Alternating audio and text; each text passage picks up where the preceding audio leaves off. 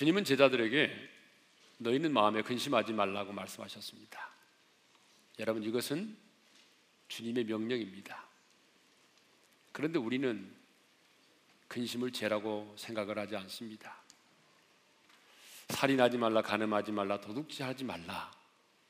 이 계명에 대해서는 죄책감도 느끼기도 하고 그래서 회개도 하고 반성도 하지만 근심하지 말라고 하는 이 말씀에 대해서는요. 우리가 대수롭지 않게 생각하고 넘어갈 때가 참 많습니다. 왜 그럴까요?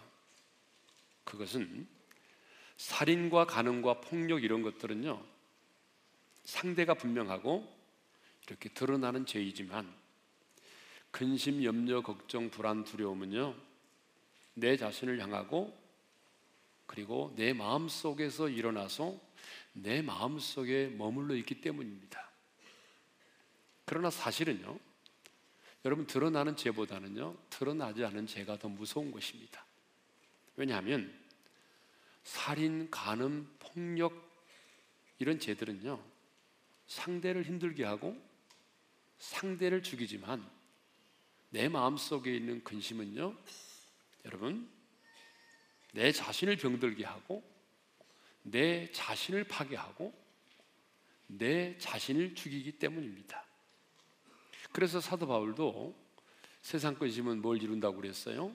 사망을 이룬다라고 말했던 것입니다. 무슨 말입니까? 우리 눈에 보이지 않는 마음 속에 있는 근심이 마침내 내 자신을 사망에 이르게 한다는 것입니다. 그렇습니다.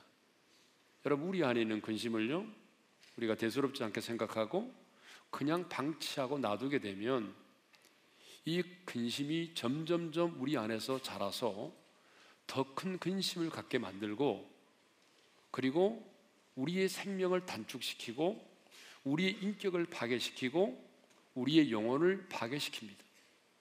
더 나아가서 하나님과 사람들과의 관계를 파괴시키는 것입니다. 그렇기 때문에 우리는 주님의 명령을 따라서 근심하지 말아야 하는 것이죠. 하지만 여러분 역설적으로 생각해 보면 오늘 내 안에 근심이 있다라고 하는 것은요. 내가 살아 있다는 증거이기도 하는 것입니다. 여러분 인터넷에 보니까 이런 글이 있더라고요. 마음에 근심이나 걱정이 있습니까? 살아 있다는 증거입니다. 마음에 두려움과 공포가 있습니까? 살아 있다는 증거입니다. 마음에 슬픔과 절망이 있습니까? 살아있다는 증거입니다. 내 마음 속에 미움과 분노가 있습니까? 그렇다면 내가 살아있다는 증거입니다. 견딜 수 없을 정도의 아픔을 갖고 있습니까? 살아있다는 증거입니다. 보고 싶고 그리운 마음이 있습니까? 살아있다는 증거입니다. 수치스럽고 창피한 마음이 있습니까? 살아있다는 증거입니다. 잠이 오지 않고 입맛이 없습니까? 살아있다는 증거입니다. 죽고 싶은 마음이 있습니까? 살아있다는 증거입니다. 나를 비난하고 욕하는 소리가 들려옵니까? 내가 살아있다는 증거입니다. 그렇습니다. 지금 제가 언급한 이 모든 것들은요, 내가 살아있기 때문에 경험할 수 있는 감정들이죠. 근심, 불안, 두려움, 슬픔, 눈물, 아픔, 수치스러움, 미움과 분냄 따지고 보면요. 내가 아직 살아있다는 증거가 되는 것이죠. 왜냐하면 죽은 사람에게는요, 어떤 근심, 어떤 불안, 어떤 염려, 어떤 아픔이 없습니다. 그러나 이런 감정들을 통해서 내가 살아있다는 것만을 깨닫는 것만으로 끝이 난다면 무슨 의미가 있겠어요? 아, 근심과 염려와 슬픔, 아, 미움의 감정을 통해서 아, 나는 아직 살아있구나. 나는 아직 살아있는 존재로구나. 하는 사실을 깨닫기만 하고 여전히 근심과 불안과 두려움 가운데 인생을 살아간다면 여러분 어떻게 되겠습니까? 사는 것만큼 더 불행하고 괴로운 인생이 될 수밖에 없는 것이죠. 이것은 의사가 진단만 하고 처방을 않는 것과 똑같은 것입니다. 예를 들면 갑자기 열이 40도까지 올라서 병원을 찾았는데 의사가 당신의 몸에 열이 있다는 것은 아직 당신이 살아있다는 증거입니다. 나는 말만 하고 아무런 처방도 없이 그냥 돌려보낸다면 여러분 말이 안 되잖아요. 그런데 오늘 본문을 보게 되면 우리 주님은 그렇게 하지 않으셨습니다. 주님은 제자들에게 너희는 근심하지 말라 이렇게 말씀하신 다음에 어떻게 하면 우리가 그 근심을 이겨내고 그 근심을 처리할 수 있는지에 대해서 분명하게 가르쳐 주셨어요. 그럼 주님께서 말씀하신 그 근심을 이길 수 있고 물리칠 수 있는 해답이 무엇입니까? 바로 믿음이라는 거죠. 그래서 우리가 지난주에 어, 우리가 어, 근심의 해답은 믿음입니다. 라는 말씀을 함께 나누지 않았습니까? 우리 한번 따라서 합시다. 근심의 해답은 믿음이다. 그래서 우리 예수님께서 근심하지 말라 이렇게 말씀하신 다음에 그 다음에 뭐라고 말씀하셨다고요? 하나님을 믿으니 또 나를 믿으라고 말씀하셨어요. 근데 여기서 여러분 중요한 게 나옵니다. 이 믿으라고 하는 이 동사가 현재형이라는 사실이에요. 그러니까 여러분 지금 믿어야 된다는 거죠. 지금 믿지 못하고 내일로 미루는 것은 믿음이 아니라는 거예요. 그러니까 내 안에 는 근심과 두려움을 이겨내려면 우리에게 필요한 것은 오늘의 믿음이라는 거예요. 오늘 믿음. 지금 믿어야지 내일 미루겠다고 하는 것은 믿겠다고 하는 것은 믿음이 아니라는 거예요. 하나님이 나와 함께 계신다고 하는 것 지금 믿어야 됩니다. 주님이 나를 사랑하시되 끝까지 나를 사랑한다는 것도 지금 믿어야 돼요. 모든 것이 합력하여 선을 이룬다는 사실도 지금 믿어야 되는 거예요. 또 천국에 내가 지금 죽으면 천국에서 눈을 뜰 수 있다. 이 천국에 들어갈 수 있다는 것도 지금 믿어야지 죽어봐야 알지. 이렇게 말하는 것은 믿음이 아니라는 거예요. 죽어봐야 알지. 이렇게 말하는 것은 믿음이 아니라 확률일 뿐입니다. 그것은 불신앙이에요. 하나님 앞에서는. 그래서 오늘 우리에게 어떤 믿음이 필요하냐 그러면 지금의 믿음, 지금 살아 역사하는 오늘의 믿음을 가질 때에 여러분 근심과 두려움을 우리가 물리치고 승리할 줄로 믿습니다. 예. 자, 예수님은 더 나아가 우리가 가져야 될 믿음의 내용에 대해서 좀 더 구체적으로 말씀을 하셨습니다. 그것이 무엇입니까? 바로 내 아버지 집입니다. 우리 2절의 말씀을 다 같이 읽도록 하겠습니다. 2절 다 같이요. 내 아버지 집에 거할 곳이 많도다. 그렇지 않으면 너희에게 일렀으리라. 내가 너희를 위하여 거처를 예비하러 가노니 주님이 가시는 곳이 어디입니까? 내 아버지의 집이죠. 예. 도대체 어디로 가시기에 제자들이 따라올 수 없는 곳이라고 말씀하셨어요? 내 아버지의 집입니다. 그러면 예수님께서 말씀하신 내 아버지의 집은 무엇을 말할까요? 예수님 말씀하신 내 아버지의 집은 천국을 말합니다. 성경을 보게 되면요. 천국을 아주 다양하게 표현을 하고 있습니다. 히브리서 기자는 천국을 뭐라고 표현했냐 그러면 더 나은 본향이라고 말을 했어요. 본향. 예. 사도 바울은 천국을 뭐라고 표현했냐 그러면 삼층천, 예.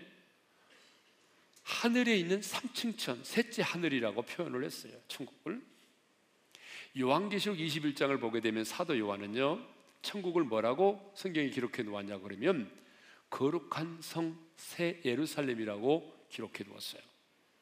우리 예수님은요, 한편 강도에게 천국을 뭐라고 말씀하셨냐 그러면 낙원이라고 말씀하셨어요. 누가복음 23장 43절이죠. 다 같이요. 오늘 네가 나와 함께 낙원이 있으리라 하십니다. 근데 예수님은 오늘 본문에서는 천국을 뭐라고 말씀하시냐면 내 아버지의 집이라고 말씀을 하셨어요. 그러면 왜 예수님은 천국을 내 아버지의 집이라고 말씀하셨을까요? 여러분 예수님께서 천국을 내 아버지의 집이라고 말씀하신 데는 두 가지 이유가 있습니다. 그 첫 번째 이유가 뭐냐 그러면 천국은 아버지의 품과 같기 때문에 그래요.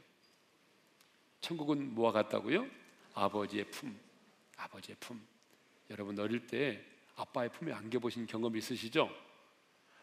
여러분 아빠의 품에 안기면요 어떻죠? 아빠의 품에 딱 안기면 가장 안전해요. 그리고 아버지의 체온이 느껴지죠. 따스함이 있어요. 아버지의 사랑이 느껴져요. 위로가 있어요. 그래서 누가복음 16장에 보게 되면 천국을 아브라함의 품으로 묘사를 하고 있어요. 여러분 누가복음 16장 22절을 읽겠습니다. 다 같이요.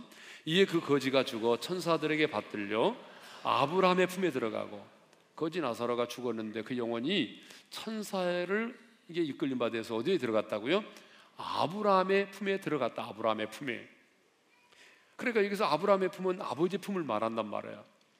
그러니까 성경은 천국을 뭐라고 말하냐면 아버지의 품으로 말하고 있어요. 품. 아까도 얘기했잖아요. 아버지의 품은 따스함이 있고 아버지의 품은 사랑이 있고 아버지의 품은 안전하고 아버지의 품은 또 뭐가 있느냐? 아버지의 이로가 있습니다. 그래서요. 여러분 누가복음 16장 25절에 보게 되면 이제 부자가 불타는 지옥에서 나사로를 보내 가지고 손가락 끝에 물을 찍어서 내 혀를 서늘하게 해달라 그렇게 간청을 하잖아요. 그때 아브라함이 여러분 그 부자에게 뭐라고 말하냐면 이렇게 말합니다. 우리 한번 다 같이 읽겠습니다. 시작. 이제 그는 여기서 위로를 받고 너는 괴로움을 받느니라. 거지 나사로가 아, 천국에서 뭘 받는다고요? 위로를 받고 너는 괴로움을 받는다고 그랬어요. 그러니까 아버지의 품은 어떤 곳이죠? 아버지의 위로를 받는 곳이에요. 여러분 이 세상에서 사람들로부터 위로받지 못해도 우리가 하나님의 나라에 가게 되면 정말 아버지의 풍성한 위로를 받게 될 줄로 믿습니다. 천국은 아버지의 품입니다. 아버지의 품. 따뜻함이 있습니다. 위로가 있습니다. 안전합니다. 아버지의 사랑이 최고로 느껴집니다. 그것이 바로 천국이라는 거예요. 아버지의 품. 예? 두 번째로, 위 예수님은 천국을 내 아버지의 집이라고 말씀하셨냐면요. 그것은 우리가 돌아갈 영원한 고향이기 때문에 그렇습니다. 우리의 영혼이 돌아가야 될 내 인생의 영원한 본향. 그래서 아버지의 집이라고 말을 했어요. 여러분, 모든 생명체는요, 고향을 그리워합니다. 동물에게도 회기적 본능이 있습니다. 강남 갔던 제비도 봄이 되면 고향을 찾아오잖아요.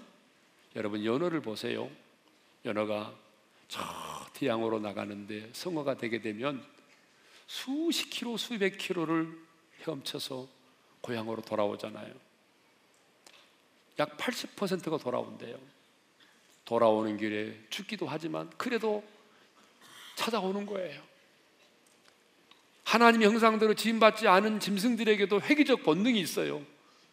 근데 여러분 만물의 영장으로 지음받은 우리 인간들에게는 여러분 말할 나이가 없죠. 그러니까 우리 인간들은요 어때요? 우리 영혼이 늘 아버지의 품으로 돌아가고 싶어하는 본능이 있는 거예요. 예. 그래서 사람이 죽을 때가 되면 나이가 들어가면요 자기도 모르게 고향을 그리워하고 고향을 찾게 돼 있어요. 왜? 하나님이 우리 인간에게 주신 마음이에요, 그게. 예?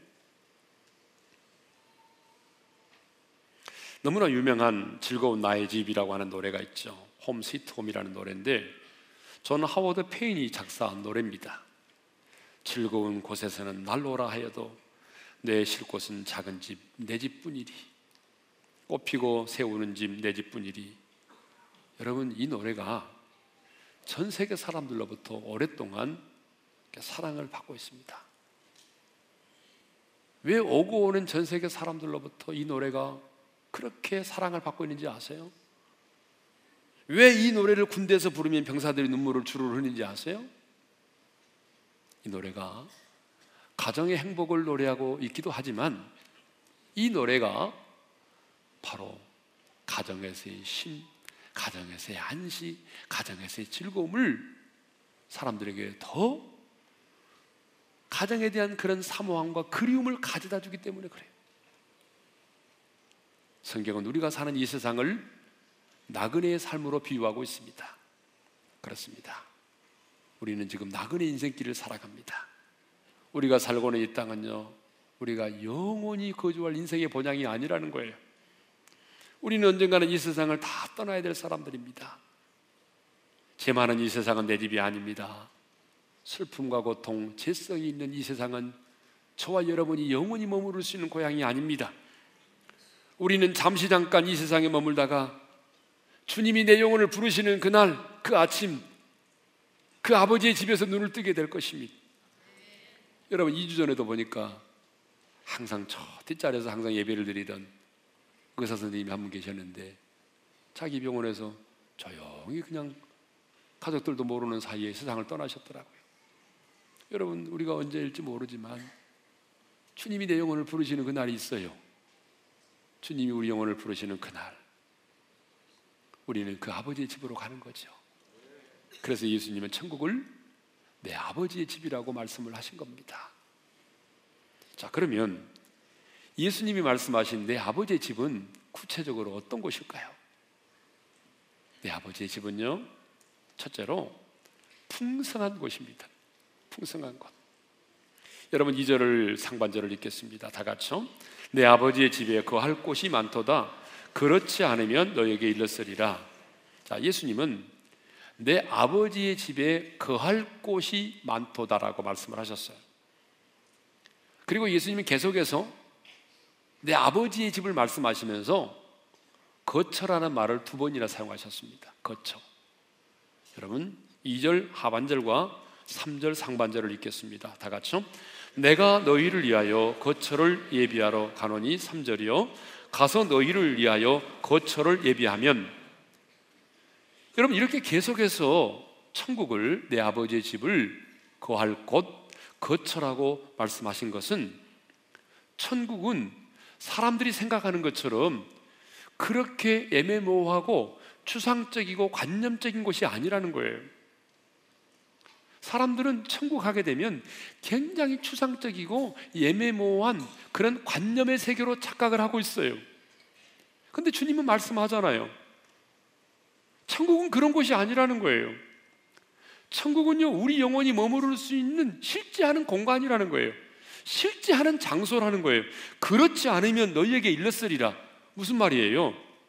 만일 천국이 그렇게 실제 하는 처소가 아니라면 내가 너희에게 벌써부터 그런 것은 없다라고 말했을 것이다라는 거예요. 예수님은 분명하게 천국이 실제 하는 처소임을 말씀을 하셨습니다. 그렇다면 내 아버지의 집에 거할 곳이 많다라고 하는 이 말의 의미는 뭘까요? 여러분 이 말은요. 우리가 천국에 들어가서 우리가 거할 그 공간이 매우 크고 넓다는 그런 의미가 아니에요.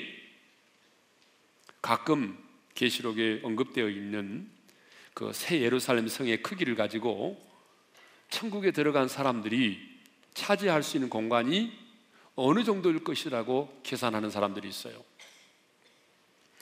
여러분 요한계시록 21장 16절에 보게 되면요. 그 새 예루살렘 성에 여러분 길이와 높이와 너비가 각각 12,000 스타디온이라고 되어 있어요. 여러분 12,000 스타디온이라는 말을 킬로미터로 바꾸면요. 약 2,200km가 된다는 얘기입니다. 그러니까 새 예루살렘 성의 크기가 얼마냐면 길이가 2,200, 그다음에 너비가 2,200km, 높이가 2,200km 되는 입방체라는 거예요. 그래서 이제 그렇다면 우리 인간들이 천국에 들어가서 우리 공간이 찾, 우리가 찾아올 수 있는 공간이 얼마나 될까? 참 별걸 연구를 하는 사람들이 있어요. 그래서 인구가 한 천억을 생각했을 때에 예수 믿고 구원받아 천국에 들어갈 인구를 200억 정도로 생각을 한다면 또 다 공간이 아니기 때문에 거기는 이제 강도 있고 길도 있고 그러니까 다 빼고 계산을 해보니까 한 사람이 차지할 수 있는 공간이 이제 길이가 500m, 그 다음에 너비가 500m, 높이가 500m 되는 공간이라는 거예요. 그러면 어, 여러분 500m 정도의 공간이라면 입방체로서 굉장히 넓은 공간이 되겠죠. 그러나 여러분 어, 천국은 그렇게 계산하는 게 아닙니다. 문자적으로 계산하는 게 아니에요. 상징적 의미를 가지고 있습니다. 이 예루살렘 성의 크기는 상징적 의미지 문자적으로 계산하면 안 되는 거죠. 자, 가로 세로 높이가 같은 입방체로 됐다고 하는 것은 뭘 말하냐면 우리가 들어가게 될 천국이 예루살렘 성이 그렇게 균형이 잡혀 있고 안전을 상징한다는 거예요. 결코 무너질 수 없는 가장 안전한 곳이다라고 하는 것을 상징하는 것이고 12,000 스타디온이라고 표현되고 있는 것은 그만큼 성도들이 살기에 적합한 곳이다라고 하는 상징적인 의미를 갖는 것입니다. 그러면 천국은 자, 우리가 생각하는 것처럼 그런 물질적인 개념이 아니잖아요. 자, 그렇다면 내 아버지의 집에 거할 곳이 많다. 이 많다라는 말의 개념이 뭐냐는 거예요. 여러분, 이 많다라는 말의 개념은요, 풍성한이라는 개념입니다. 그러니까 많다의 개념은 풍성하다의 개념이에요. 그러니까 저와 여러분이 들어가게 될 그 아버지의 집은 부족함이 없다는 거예요. 예? 어느 하나 부족함이 없는 풍성한 곳이라는 거예요. 예? 아버지의 사랑과 아버지의 위로와 여러분 감사가 부족함이 없어요. 풍성합니다. 모든 것이 풍성한 곳이라는 거예요. 그것이 바로 내 아버지의 집이라는 거예요. 두 번째로 내 아버지의 집은 어떤 곳이냐면 주님이 친히 예비하신 곳이라는 거예요. 자, 여러분 2절 하반절을 읽겠습니다. 다 같이요. 내가 너희를 위하여 거처를 예비하러 가노니 자, 주님이 떠나신 것은 지금 제자들을 버리시기 위함이 아니라 뭐죠? 내가 너희를 위하여 거처를 예비하러 간다고 말씀하셨어요. 그러면 내가 너희를 위하여 거처를 예비하러 간다. 거처를 예비하러 간다는 말은 무슨 의미죠? 여러분 거처를 예비하러 간다는 말은요. 주님의 십자가의 죽으심과 부활과 승천을 말하는 거예요. 그러니까 주님의 십자가의 죽으심과 부활과 승천을 통해서 장차 저와 여러분이 들어가게 될 아버지의 집이 준비된 것입니다. 할렐루야. 예. 그래서 사도 요한은요. 자신이 환상 중에 본 천국을 이렇게 묘사를 했습니다. 요한계시록 21장 2절인데요. 다 같이 읽겠습니다. 시작. 거룩한 성 예루살렘이 하나님께로부터 하늘에서 내려오니 그 준비한 것이 신부가 남편을 위하여 단장한 것 같더라. 우리 한번 따라서 합시다. 신부가 남편을 위하여 단장한 것 같더라. 저는 지금까지 결혼 주례를 서면서 아름답지 못한 신부를 본 적이 없어요. 어쩌면 그렇게 신부들이 아름다운지 몰라요. 저는 가장 앞에서 보잖아요. 주례를 하니까. 근데 신부들이 참 아름답습니다. 신부가 그날을 위해서요. 여러분 얼마나 준비한지 아세요? 여러분 결혼해 보신 분들은 아실 거예요. 신부가요. 그날을 위해서 어떻게 단장하느냐. 어떤 사람은 몇 년 전부터 피부샵을 다니면서 피부 관리를 하고요. 아무리 못해도 2주일 전부터는 다니잖아요. 다 피부 관리하고요. 잡티도 제거하고요. 그날에는 또 속눈썹까지 쫙 붙이고 나오잖아요. 예. 천국은요, 신부가 신랑을 위하여 단장한 것 같다. 무슨 말입니까? 그렇게 아름다운 곳이라는 거예요. 인간이 가지고 있는 단어를 가지고는 어떻게 다 설명할 수 없는 천국, 곳이 바로 천국입니다. 여러분 가끔 이제 천국을 다녀왔다는 사람들이 천국에 대한 간증을 하지만 사실 인간의 언어를 가지고는요 표현할 길이 없어요. 인간의 단어, 우리 인간들이 사용하는 단어를 가지고는요 그 천국의 아름다움을 표현할 길이 없는 것입니다. 예? 그것은 아픔도 없죠, 눈물도 없죠, 죽음도 없고 미움과 증오도 없고 재성도 없습니다. 그래서 사도 바울은 현재의 고난은 장차 우리가 받을 영광과 좋게 비교될 수 없다라고까지 말을 했습니다. 천국은 주님이 우리를 위하여 예비하신 가장 아름다운 곳입니다. 또 우리 아버지의 집은 우리가 들어가게 될 내 아버지의 집은 어떤 곳이냐? 주님과 함께 있게 되는 곳입니다. 여러분 3절의 말씀을 다 같이 읽겠습니다. 다 같이 시작. 가서 너희를 위하여 거처를 예비하면 내가 다시 와서 너희를 내게로 영접하여 나 있는 곳에 너희도 있게 하리라. 주님은 자신이 떠나갈 것을 떠나감으로 인하여 근심하는 제자들에게 잠시 내가 너희를 떠나가겠지만 다시 와서 너희와 함께 내가 영원히 있게 될 것이라고 말씀을 하셨습니다. 이 다시 와서 이 다시 와서라는 말의 의미가 뭐냐면 두 가지 의미가 있어요. 짧게는 주님의 부활을 말하고 길게는 예수님의 재림을 의미하는 것입니다. 정말 예수님은 십자가 달려 죽으시고 사흘 만에 부활하셨어요. 그리고 다시 제자들에게 나타나셨어요. 40일 동안 이 땅에 계시다가 승천하셨습니다. 그리고 그 부활하신 주님은 다시 재림하실 것이에요. 주님은 다시 오시는 그날에 우리를 영접해서 주님이 계신 아버지의 집에 영원히 함께 있게 하실 것이라고 말씀을 하셨습니다. 우리가 이 땅에서 주님을 영접하면 그렇죠? 영접하는 자, 곧 그 이름을 믿는 자들에게는 하나님의 자녀가 되는 권세를 주신다고 했으니까 우리가 이 땅에서 주님을 영접하면 우리의 영혼이 이 땅을 떠나는 날 주님이 우리 영혼을 영접해 주십니다.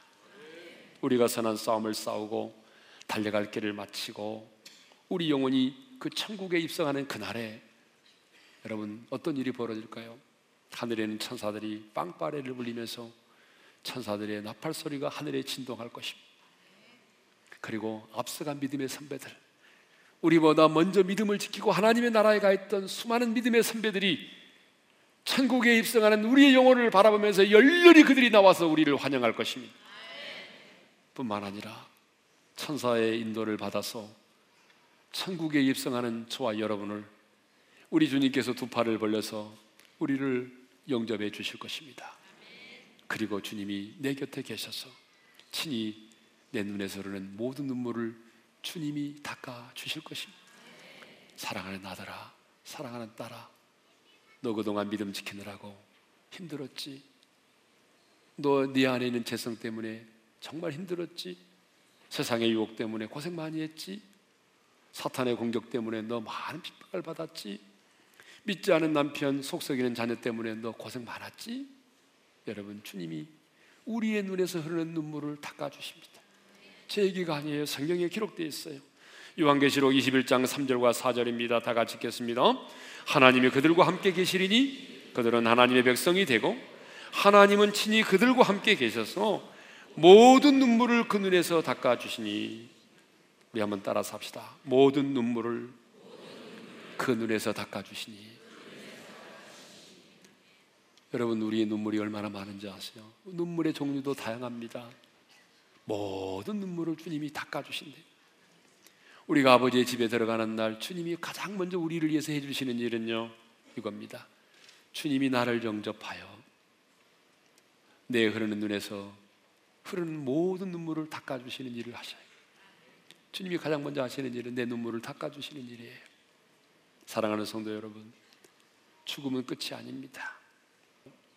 성경은 분명히 말합니다. 죽음이 끝이 아니라고. 죽음은 멸절이 아닙니다. 근데 이 땅의 사람들은요, 죽으면 끝이라고 생각을 하는 거예요. 뭐 죽으면 끝장이지. 여러분 죽으면 끝이라고 생각하니까 인생이 허무하고 그러다 보니까 여러분 그 허무한 인생을 살아가는 인생들이 여러분 방종과 방탕의 삶을 사는 것입니다. 죽음이 끝이라고 생각하니까 우리 젊은이들이 여러분 그냥 이 세상을 살아가면서 자신의 젊음을 향락을 위해서 불태우며 사는 것입니다.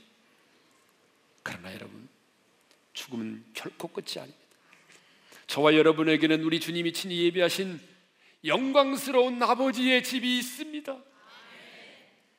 왜 천국이 내 아버지의 집입니까? 내 사랑하는 주님이 나와 함께 영원히 계시기 때문입니다.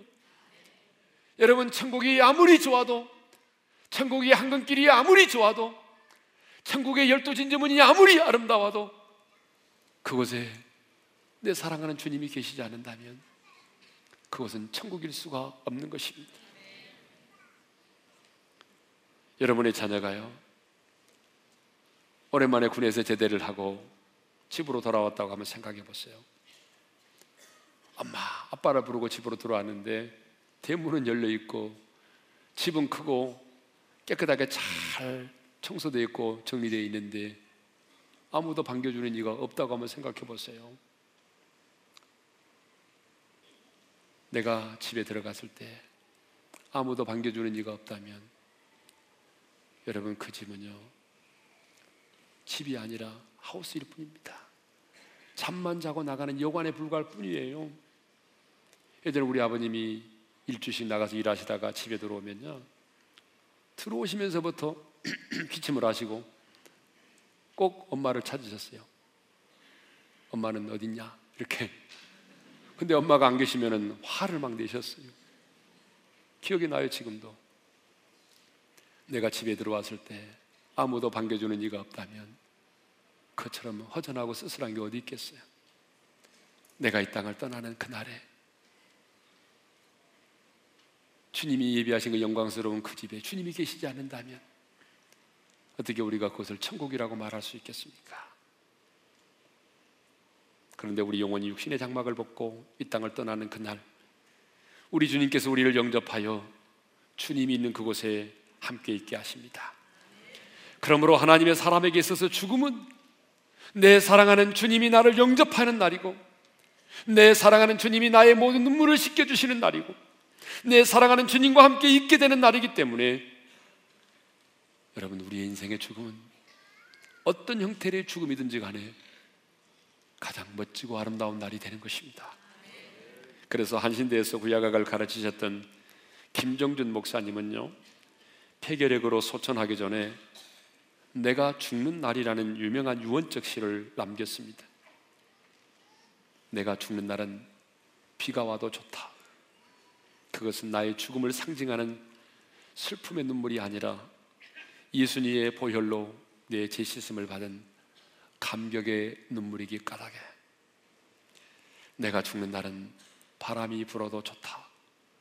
그것은 내 모든 이 세상 시름을 없이 하고 하늘나라로 올라가는 내 길을 준비함이기 때문에 내가 죽는 날은 눈이 부시도록 햇빛이 비쳐도 좋다.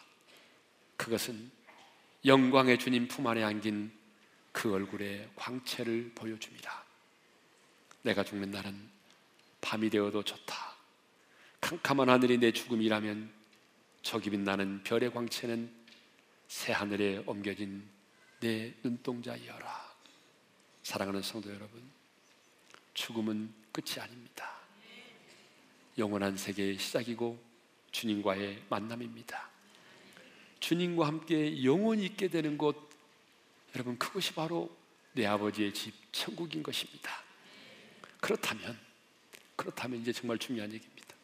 누가 그 아버지의 집에 들어갈 수 있느냐 그 말입니다. 누가 그렇게 영광스러운 내 아버지의 집, 그렇게 풍성하고 주님이 나를 위해서 예비하신 아름다운 곳, 주님의 위로가 있고 주님의 따스함이 있고 주님이 내 눈물을 닦아주는 그곳, 주님과 함께 영원히 있게 되는 그 영광스러운 아버지의 나라, 그 영광스러운 아버지의 나라에 누가 들어갈 수 있느냐 그 말입니다. 그것은요, 길이요, 진리요, 생명이신 예수 그리스도를 믿는 자입니다. 여러분 6절을 보겠습니다. 다 같이 시작. 예수께서 이르시되 내가 곧 길이요 진리요 생명이니 나로 말미암지 않고는 아버지께로 올 자가 없느니라. 우리 한번 따라서 합시다. 나로 말미암지 않고는 아버지께로 올 자가 없느니라. 다시 한번 따라서 합시다. 나로 말미암지 않고는 아버지께로 올 자가 없느니라. 여러분 동의하십니까? 예수님만이 유일한 길이요. 예수님만이 유일한 진리요. 예수님만이 유일한 생명이라는 그 사실을 믿는 자만이 여러분 아버지의 집에 들어갈 수 있다고 말씀하셨어요. 너무나 단호하게 말씀하셨어요. 여러분 우리는 이 말씀 때문에 세상 사람들로부터 지탄을 받습니다. 왜 예수 믿는 사람들은 독선적이냐고. 꼭 예수를 믿어야만 구원을 받느냐고. 여러분 이것 때문에 오늘 우리가 세상의 사람들로부터 얼마나 많은 비난을 받고 조롱을 받습니까? 다른 종교는 그렇게 말하지 않는데 왜 유독 기독교만이 그렇게 말하냐는 것입니다. 그러나 여러분 이거를 아셔야 됩니다. 세상이 아무리 그렇게 말할지라도 진리는 하나일 뿐입니다. 여러분 두 가지 사실을 말할 수가 없어요. 이것은 엄연한 진리입니다. 그러므로 우리는 사회적 분위기에 편승해서 모든 종교는 똑같다. 다만 구원에 이르는 길이 다를 뿐이다라고 말하는 이 종교다원주의를 받아들일 수가 없는 거예요. 여러분 종교다원주의를 말한다면 여러분 그 사람은 아버지의 집이 이룰 수가 없는 거예요. 분명히 말씀하셨잖아요, 주님은. 나로 말미암지 않고는 아버지께로 올 자가 없다라. 사랑하는 성도 여러분. 주님은 오늘 수많은 근심 가운데 살아가는 저와 여러분을 향해서 말씀하십니다. 너희는 마음에 근심하지 말라.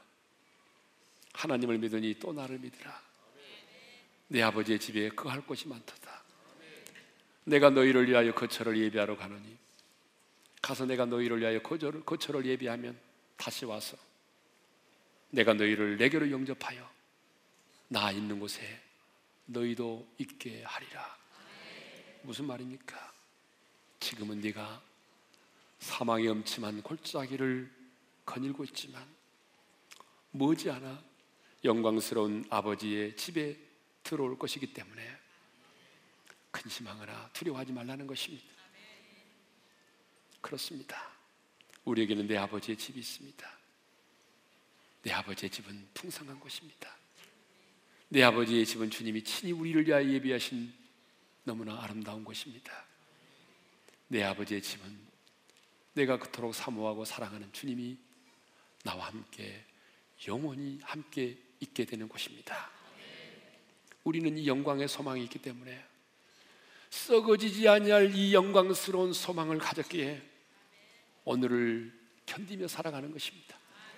힘들고 어려워도 인생이 힘들고 어려워도 세상 사람들이 우리를 향하여 비난하고 조롱해도 예수 믿는 것 때문에 우리가 핍박을 받아도 우리에게 영광스러운 이 소망이 있기 때문에 우리는 이 십자가를 지고 주님을 따라가는 것입니다. 우리는 주님이 내 영혼을 부르시는 그날, 그 아침. 저는 분명히 믿어요. 우리가 어떤 형태로 이 땅을 떠나게 될지는 모르지만, 뭐 저는 개인적으로 그렇게 기도합니다. 하나님, 제가 말씀을 전하다가 부르심을 받았으면 좋겠어요. 이렇게 기도하지만, 우리가 어떤 형태로 이 땅을 떠나게 될지는 아무도 모르잖아요. 그렇지만 분명한 한 가지 사실은 주님이 내 영혼을 부르시는 그날이 우리 인생의 가장 좋은 아침이라는 것입니다.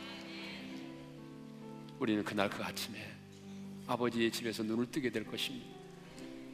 우리는 그날에 정말 잘 찾은 기쁜 새처럼 우리의 인생의 슬픔과 괴로운 인생의 짐들을 다 벗어버리고 아버지의 품에 안기게 될 것입니다. 이 영광의 소망이 우리 가운데 있기 때문에 주님 우리에게 말씀하시는 것입니다. 힘들고 어렵지. 그러나 근심하지 마. 너에게는 영원한 집이 있잖아. 내가 너희를 위하여 예비한 영원한 집이 있잖아. 내 아버지의 집이 있잖아. 그러니까 근심하지 말고 염려하지 마라. 두려워하지 말라고 말씀하시는 것입니다. 얼조심 말씀을 마음에 새기면서 주제는 조금 무거웠을지라도 우리 좀 기쁨과 즐거움으로 이 찬양을 정말 천국의 소망을 바라보면서 박수 치면서 아이처럼 이 노래를 이 찬양을 부르고 싶습니다. 어느 좋은 그날 아침에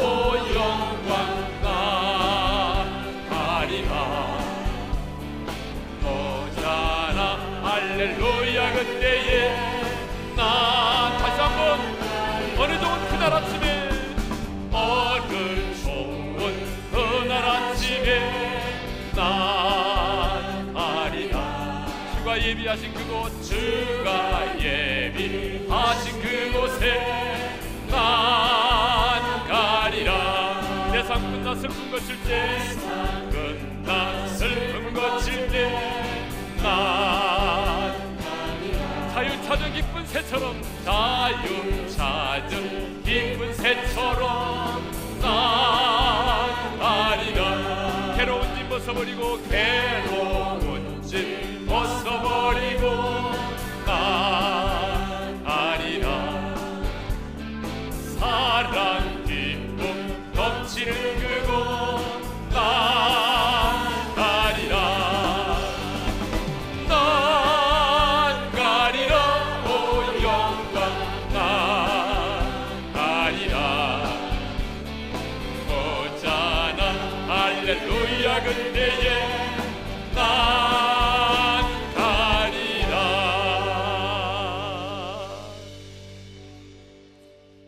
우리 한번 눈을 감고 주신 말씀 안에 새기면서 기도합시다.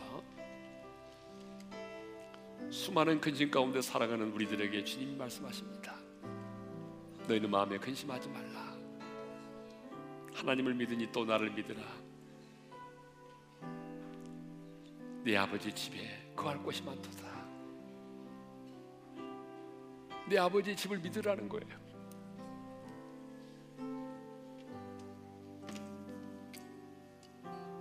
내 아버지의 집을 사모하라는 거예요. 내 아버지의 집은 아버지의 품입니다. 여러분 아주 갓난 어린 시절에 아빠의 품에 안겨본 기억이 납니까? 천국은 바로 그런 곳입니다. 아버지의 품에 안기는 거예요. 그 아빠의 위로가 있는 곳이.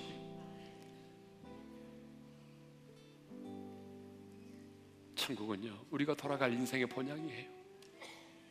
그래서 아버지의 집이라고 말씀하고 있어요. 우리가 들어가게 될 내 아버지의 집은 그 할 곳이 많도다라고 말씀하신 것처럼 부족함이 없는 풍성한 곳입니다. 내 아버지의 집은 주님이 저와 여러분을 위해서 친히 예비하신 아름다운 곳이에요. 내 아버지의 집은 내 사모하는 주님과 함께 영원히 함께 있게 되는 곳이에요. 그곳이 내 아버지의 집이에요. 지금은 네가 사망의 엄침한 골짜기를 거닐고 있지만 머지않아 네가 내 영광스러운 아버지의 집에 이르게 될 것이니까 너무 근심하지 말라는 거예요. 너무 염려하지 말라는 거예요. 너를 위하여 예비한 아버지의 집이 기다리고 있기 때문에 두려워하지 말라는 거예요. 그렇습니다, 여러분. 그 아버지의 집을 사모하고 그 아버지의 집을 믿는 자는 두려워하지 않아요. 불안해하지 않아요.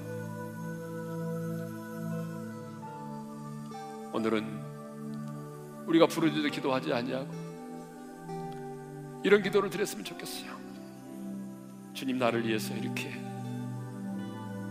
아버지의 집을 예비해 주심을 인해서 감사하고 내가 이 땅에 사는 동안에 그 아버지의 품을 늘 그리워하며 살게 도와주시고 주님이 내 영혼을 부르시는 그날이 어떤 모습으로 내가 부름을 받을지는 모르지만 주님이 내 영혼을 부르시는 그날이 내 인생의 가장 멋지고 아름다운 날이 될 수 있게 해달라고 기도하고 그 영광스러운 아버지의 집 썩어지지 않을 그 소망 때문에 오늘의 근심과 두려움을 이겨내며 살게 해달라고 우리 오늘은 좀 작은 목소리로 우리 한번 기도하며 나가기를 원합니다. 우리 한번 기도하십시다. 사랑해 주님, 감사합니다. 수많은 근심 가운데 살아가는 우리들을 향하여 근심하지 말라.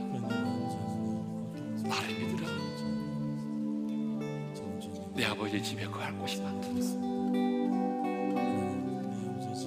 내가 너를 위하여 청소를 갑니다. 내가 가서 너희를 위하여 거처를 예비하며 내게로 다시 와서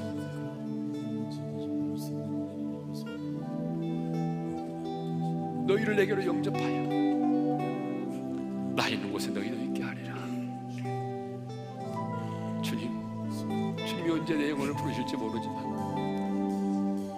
내 인생의 영혼을 부르시는 그날이 내 인생의 가장 멋지고 아름다운 그날 아침이 되기를 원합니다.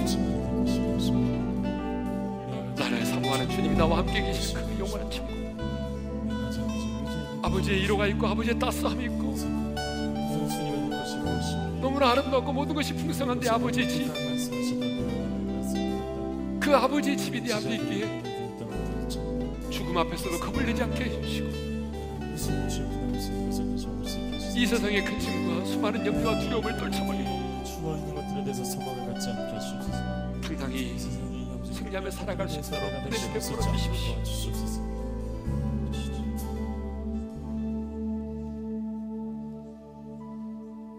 이제는 우리 주 예수 그리스도의 은혜와 하나님 아버지의 영원한 그 사랑하심과 성령님의 감동하심과 교통하심과 이로하심과 축복하심 사망의 엄침한 골짜기를 거닐지라도 주님이 나를 위하여 예비해 주신 영광스러운 내 아버지의 집이 있기에 오늘의 근심과 두려움을 이겨내고 넉넉히 승리하며 감사의 삶을 살기를 원하는 모든 지체들 위해 이제로부터 영원토로 함께 하시기를 축원하옵나이다. 아멘.